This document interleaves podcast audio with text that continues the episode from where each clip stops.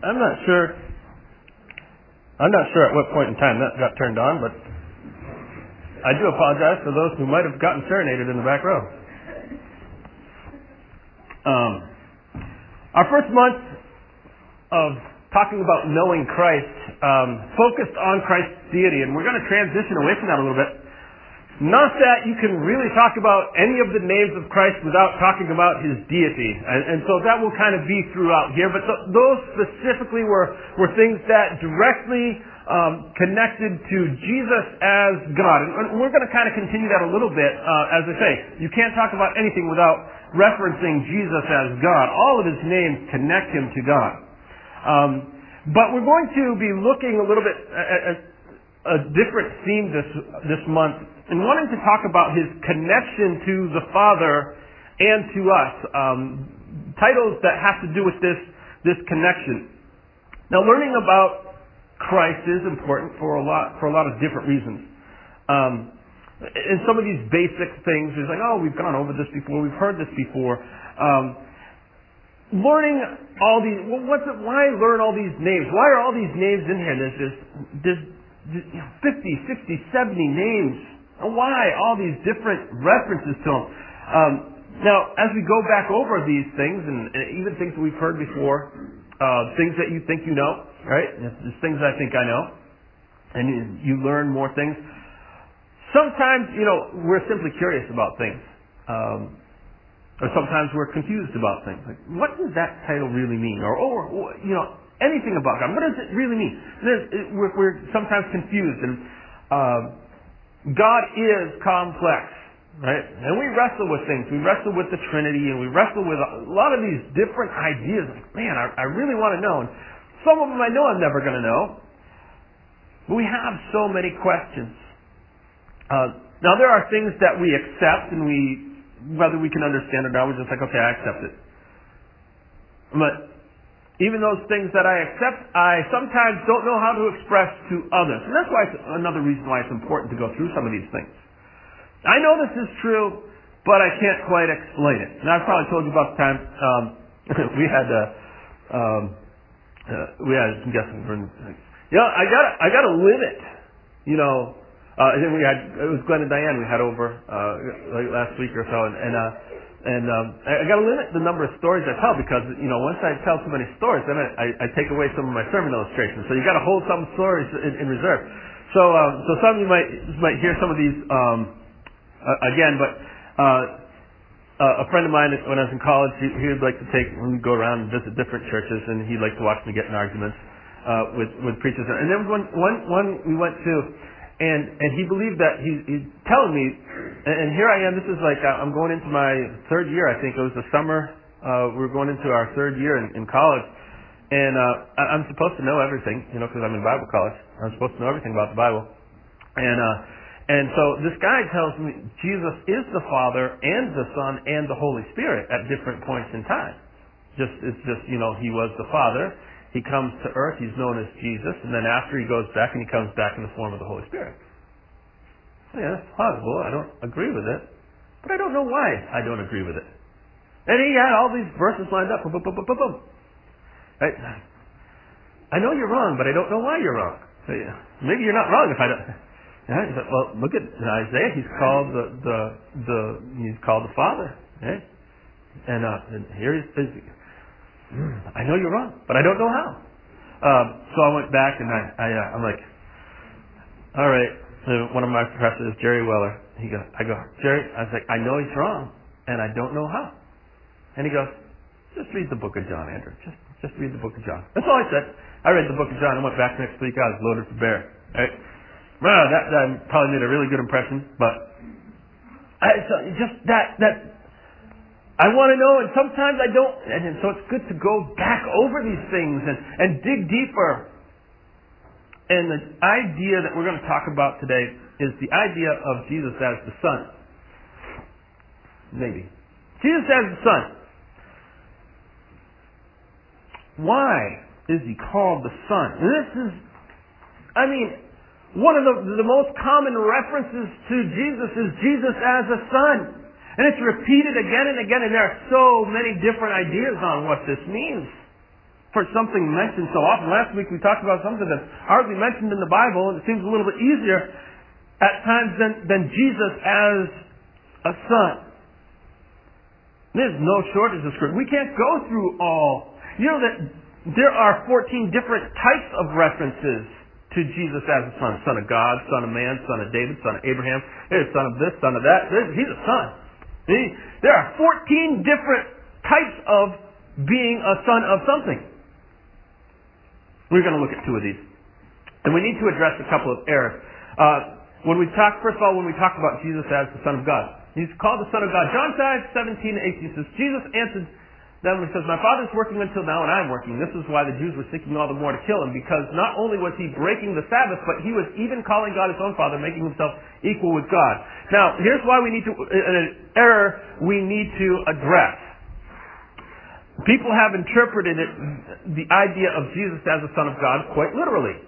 And they say, well, since he was a son, he must have been created because that's how things work with us, right? The Father comes first, than the Son. And we understand there was a point at which the Son didn't exist. That's what sons are to us. I remember telling stories. Hmm, I think that was before this one was born, right? Oh yeah, yeah, yeah. Uh, no, no, no, it was after he was born. Right? There's a point in time where sons weren't around. And so someone naturally says, well, if Jesus is a son, there must have been a time when he wasn't around. And so there's a father and there's a son was Christ created? Is Christ then a lesser God? So he's kind of a God, but he's a lesser God. And so people wrestle with this concept of Jesus as a son. Well, I want you to notice, first of all, that that the the Jewish people recognized that when he called God his Father, it was making him equal. So he was not calling, we were going back to that idea again, what he said, is that, that you can't talk about any title without referencing Jesus' deity. So, so they didn't see the relationship as the father and son as superior, inferior. They didn't see that. And we would need to look at a parable that Jesus told to understand exactly why. Um, they were equal. In Matthew 21, he tells this story. He says, Hear another parable. There was a master of a house who planted a vineyard. He put a fence around it and dug a wine press in it and built a tower and leased it to tenants and went to another country. And when the season for fruit drew near, he sent his servants to the tenants to get his fruit. They took the servants and beat one, killed another, stoned another, and he sent more servants, more than the first. They did the same to them, and finally he sent his son, saying, They will respect my son. The Father had different degrees of authority. And this is what we need to understand about Jewish culture. We, we want to apply our culture today to the way they did things then. They had a different view because of the way their society was structured. So you have a family business. Right? You have a family business. Um, you know, every once in a while I'm out here, I'm down in the basement and I hear, and I come up and Marty's, Marty's plowing. And Marty has one of the kids in there plowing with them, right? And He's training them to take over the plow, right? So he's training them the business, right? This is the family business. One day when you grow up, you'll plow, right? And uh, so, so that's kind of the concept.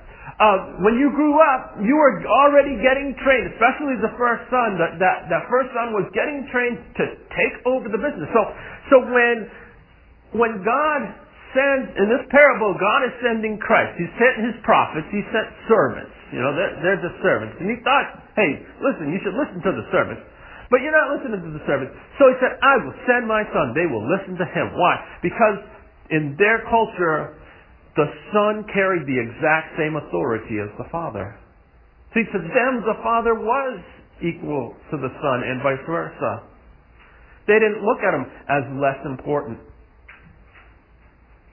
And that's why, as we read, when he called him a called himself the son, it was blasphemy. And they wanted to stone him right there on the spot. He was making a dramatic statement about who he was. He's not lesser. So we need to address that error. Uh, just, just in case you ever come across that one. There's another title that we're going to look at a little bit today. Um, and that is, he's called the Son of Man. You know, actually, in the Bible, Jesus is, he refers to himself when he is referred to as the Son of Man more than he's referred to the Son of God. The title Son of God appears in the New Testament only about 45 times. And in the, in the New Testament, the Son of Man appears like over 80. It's like a two to one margin. That's an important title. But what does it mean? Right? Well, I want to look at an error having to do with, um, excuse me, having to do with this, this reference to the Son of Man. And it goes back to, uh, we'd have to travel back in time about uh, 300 to about 300 years before Christ, or after Christ. Jesus started to be referred to, or excuse me, Mary started to be referred to as, in Greek it was the Theotokos, or the Mother of God. Um, that was not an original title. And um, a man named Nestorius didn't agree with this. He said, um, if we start calling Mary the Mother of God today, we will worship her as a goddess tomorrow. In France, there are more shrines dedicated to Mary than there are to Jesus. Now, Nestorius was not a good debater. Um, Augustine was. And so Augustine um, defeated him, and he was uh, condemned as a heretic in uh, 4 something, 431 or something like that at, at one of the councils. Uh, so he was forced to leave um, church, and I think he went to China or somewhere. Uh, and he was right. Mary has occupied a place which she was never intended to occupy. She's prayed to, and she, she occupies a seat much higher. And the debate about around this centered around the identity of God and specifically Christ and his nature. Now, here's where the logic was in this debate. They presented it's called, it, we call them syllogism. So if A equals B and B equals C, A equals C, right? That works in math, right? Uh, so, so they just applied what we know about Jesus and they put this in. So, so it went like this. Mary's the mother of Jesus. Jesus is God. So Mary uh, equals God. Right? Oh, hey, look at that. We get a, a repeat. So, so let's, let's look at this again. Let me back up. So if Mary is the mother of God and God is eternal, we could, we could do this again, then Mary would be eternal. That wouldn't work, right? So what they did not understand is that Jesus has a dual nature. Right? We know that Mary's not eternal, so she cannot be the mother of someone who is eternal. The nature, there's, there's two natures. There's the divine nature of God. And that divine nature came in a human form. And that's what the first chapter of John is about. And Mary was the mother of this physical nature in which dwelt the divine being God. It is not until this happens that Jesus is referred to as a son. It's interesting that in the Old Testament the phrase Son of Man appears like over a hundred, I think 107 times. And it only refers to God once, and that is by way of prophecy. We're going to come to that a little bit later. We're going to come to Daniel. But as in that time, God, or none of the, the parts of God, if you will, none of the beings that, that, that make up God are ever referred to as a son. The concept of a son only has something to do with Christ on this earth. And that's important because that's where, you know, these are metaphors. These are metaphors. Christ has a dual nature. He's God, but he's human. And that's what, in the Old Testament, these hundred times, they always refer to human, son of man. It was uh, it's used a lot in Isaiah and Ezekiel, and when God would talk to his prophets, he would say, "Son of man, take up this and do this and go here and say this." Son of man, son of man, son of man. It's always a reference to a human. And so the, the, the reference to a son of man has to do with Christ emphasizing his human nature as well. He was human. He came here to be one of us. And not just God from afar, but to be one of us. To be with us and, and, and to, to give that, that, that connection. To be that in between. So we know some information about him. All right, so we want to know the Son, not just know about, right? So why is he not referred to? That's what we have to ask. Why is he not referred to as a son until he is here? Well, we have to understand that these things are metaphors. All of these names are metaphors. There's no words in, in any language that can really sum up God, right? We're, we are so limited by our language. So God uses a series of metaphors to describe Him. Then Jesus is no more a son than he is a lion. Okay? Think about it like that. He's not a lion. Oh, big old mane and eh, that it's a metaphor. And the same thing with a son. Jesus isn't a son like we think of a son. It's a metaphor. And so each metaphor has a way it applies. Uh, there's something he's trying to describe, some connection, some, some relationship that he is trying to describe for us. So he says, here's a metaphor. Think of it like as if Jesus was a lion. All right? Think about it as if Jesus was a son. There's something to do with being a son that Jesus is like. He's not really a son like we think of it. So at some point, he has an attribute that is like a son.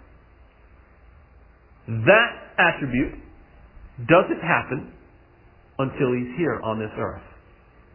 Because he's never referred to it that way before. So we want to look at that. Well, let's look at Luke chapter 10, verse 22. He says, All things have been handed over to me by the Father. And no one who knows, uh, and no one knows who the Son is except the Father, or who the Father is except the Son, and anyone to whom the Son chooses to reveal him. So God gives him the business. God the Father is giving Christ the business. Here, here is He's raising him up to take over the business. We, last week we looked at this picture, right? And the Father held the scroll. Father held the scroll, and what? The lion of Judah came and took the scroll. It's that same picture. It's the same picture. Jesus Christ was taking over some aspect of the business. What's the business? Well, we're going to look at that. Well, the role here is connection. He talks about this relationship between the Father and the Son, right? Really, no one gets this connection between the Father and the Son. That's, that's exclusive. We can't understand that. That's above us. We don't, we don't get that. But he says no one knows the Father except to whom the Son reveals him. So, so the part of this business is, is to to make this connection between mankind and the Father. That's the role. God says, this is your business. And he's a son. And so he comes with the authority of the Father. So there's a connection. The next thing, there's a reflection. And the high priest said to him, I adjure you by the living God, tell us if you are the Christ, the Son of God. Jesus said to him, You said so. But I tell you from now on, you will see the Son of Man seated at the right hand of the power and coming on the clouds of heaven. And the high priest tore his robes and said, He has uttered blasphemy. What further witness do we need? You have now heard his blasphemy. Now, this is interesting. The high priest asks us, or asks him, what? Are you the Son of God? What does Jesus answer? Does Jesus say that he's the Son of God? No, he says he's who? Son of Man. Why does the high priest get upset? He didn't say he's the Son of God, did he? Oh, yes, he did. They're really the same reference, in a sense. There's an aspect.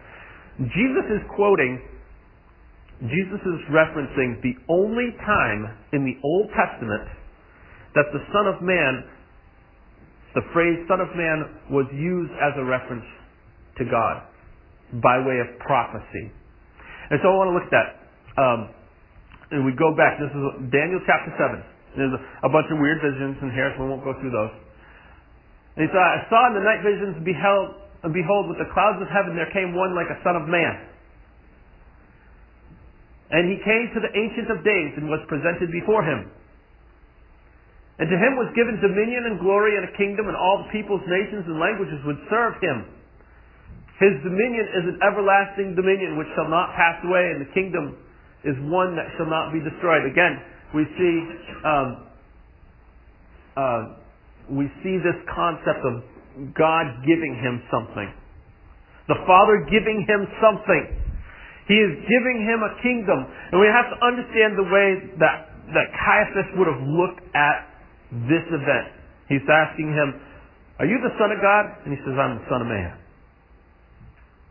And Caiaphas knows the scriptures, knows he's referencing this right here. And what is this passage? See, and who's Caiaphas? Caiaphas is the high priest. On earth, there is no one religiously, at this point in time, in authority above the high priest. He's it. But Daniel references a time when there's going to be someone else on the earth. A son of man, a human being, one like the son of man. A human being is going to come and is going to be presented before the Father. Before this other God, if you will. There's not another God, but, but this multi God. And, and, so this is a, such a huge idea to us. We don't even explain it. Feel bad we're explaining it because I'm not sure I'm explaining that right. But, but this is what is going through Caiaphas' mind. There's going to be a human being who's going to be given the kingdom. There's going to be a human at some point in time that is the Messiah, that is God. That's more important than the high priest. And, and, and so he's going to be given all this. And so here's Caiaphas standing in the temple. See, the temple's his, his home court. Temple's his base of power. And he kind of has that under his authority. He's a big wig. You don't like your power being taken away. And he says, Are you the Son of God? He says, I'm the Son of Man. What you know from Daniel is happening right now. I'm being given the kingdom. This little temple that you think is yours, not yours. I'm taking it. That infringes on his his significance, his importance. Christ comes to be a reflection of the Father, a reflection of His power, just like just like we saw in the parable where Jesus is sent with the authority. Surely they will listen to Him. Nope, they did the same thing to Him, and that's this event. Jesus, by a parable, is talking about this very event that's happening. They'll listen to him. No, they won't. They'll kill him just like they killed the servants, thinking that they would get the inheritance. Thinking that was the, the, that was the whole stupid thing. Yeah, if we kill him, the father will give us his inheritance. What? What kind of logic is that? You killed my son, I'm going to give you what he was. That is the worst logic on the planet. And that's what they came to this conclusion. If we kill the son, we'll get his inheritance. Doesn't work like that. If we kill Jesus will get to keep the temple and the base of power. Doesn't work like that.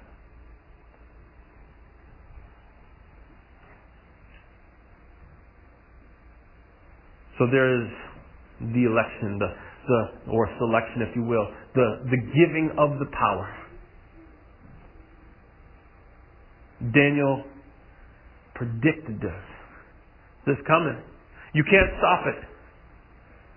And that is the significance, the real deep significance of being called the Son of Man, the Son of God.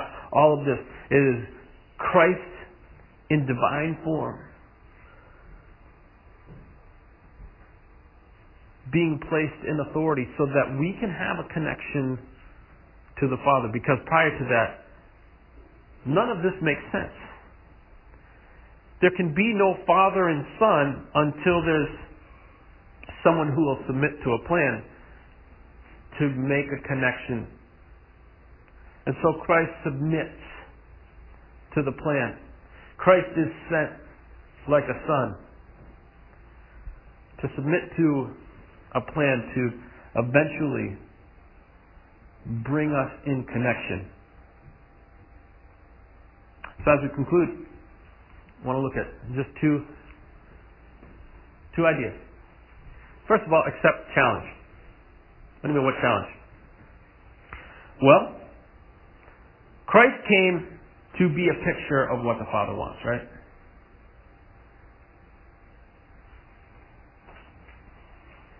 Now, it can be difficult. What is Christ? Who is Christ? These, these things are such a challenge. Not kind of challenge like putting IKEA furniture together. That's difficult to understand. The hardest part of this is not really understanding it, it's submitting to it. That's really the hard part. Christ came to show us what it means to be a son. The hard part wasn't understanding the plan. Jesus knew it quite well. It was difficult to do it. And so the challenge is to leave here and to be a son. Christ came to show me what it means to live like a son, to submit.